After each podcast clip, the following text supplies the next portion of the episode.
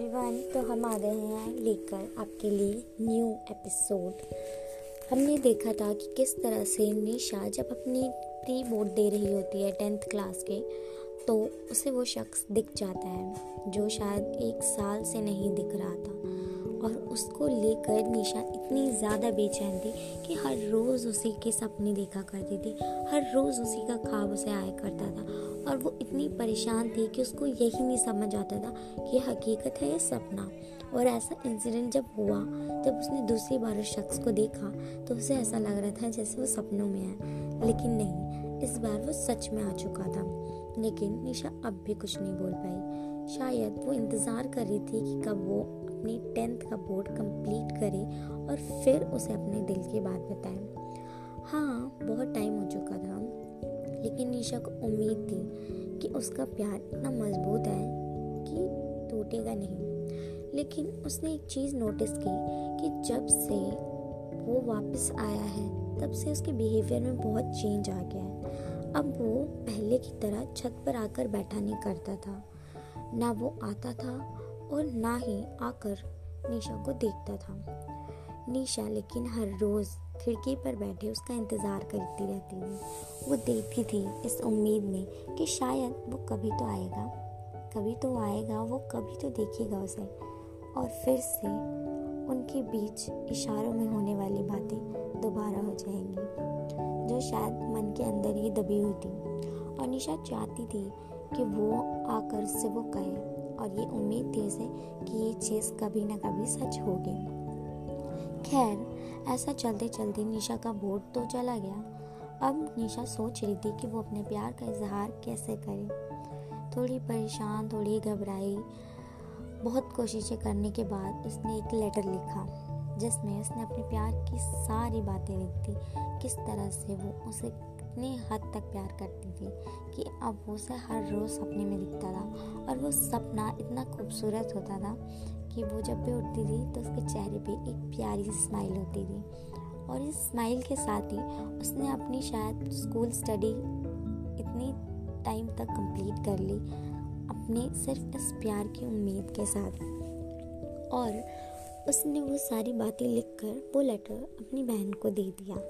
कि वो उसे ये बात जाकर बता दे। लेकिन हमें तो ये पता ही नहीं कि वो शख्स है कौन, उसका नाम क्या है तो लेटर जाएगा किसके पास? हम्म इसीलिए निशा ने मूव ऑन कर लिया। उस लेटर को देने का इरादा ही कैंसिल कर दिया। फिर निशा ने सोचा, पहले मैं ये जान तो लूँ कि इसका नाम क्या है, वो है कौन? निशा तो हर समय घर में रहने वाली इंट्रोवर्ट टाइप लड़की थी। तो शायद उसके लिए जानना बहुत ही मुश्किल वाला काम था। लेकिन उसके सिस्टर बहुत ही ज़्यादा एक्टिव थे इन सब कामों में। उसको किस तरह से काम करने हैं, ये सब आते थे।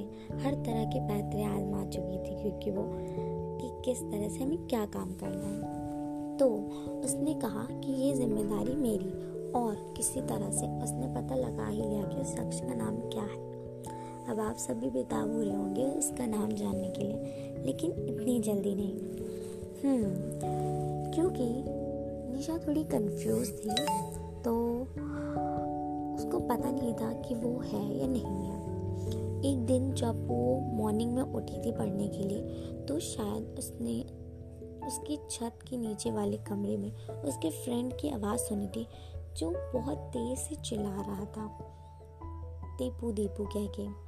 तो निशा को लगा शायद उसका नाम दीपक है और वो बहुत हैरान हुई।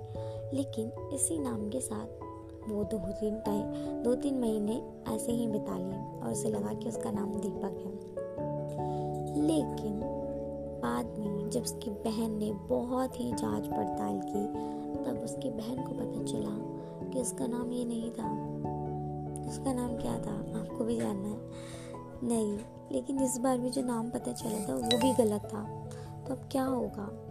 तो इसीलिए वो बहुत ज़्यादा परेशान थी कि उससे जहाँ उसका नाम तक नहीं पता चल रहा, वो कहाँ रहता है या फिर उससे मिलने के बाद वो कैसे सोच सकती है? ये तो बाई चांस ही होता था कि वो उसे रास्ते में मिल जाता था बट हर बार ऐसा हो ये तो पॉसिबल नहीं है। हम्म लेकिन कहते हैं नहीं दुनिया बिल्कुल गोल है तो कहीं ना कहीं तो मिलना ही था। तो निशा अपने लेटर लिखने की बात तो शुरू कर देती है, और उसकी बहन ये भी पता लगा लेती है कि वो कहाँ रहता है, किस टाइम पे मिलेगा और क्या। लेकिन निशा को बहुत डर था, क्योंकि वो इंट्रोवर्ट टाइप लड़की अपने दिल की बात कहने से बहुत हिचक रही थी। तो उसने अपनी लेटर में बात जो लिखी थी, उससे दोबारा लिखा और इस बार अपनी बहन को देकर भिजवा दिया।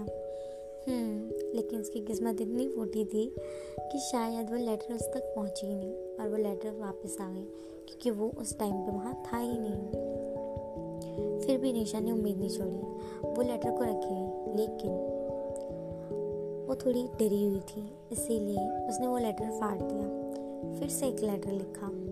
और वो लेटर लेके फिर अपनी बहन के हाथों से भिजवाया अगले दिन। लेकिन फिर से वो शख्स नहीं मिला और उसने फिर से वो लेटर फाड़ दिया।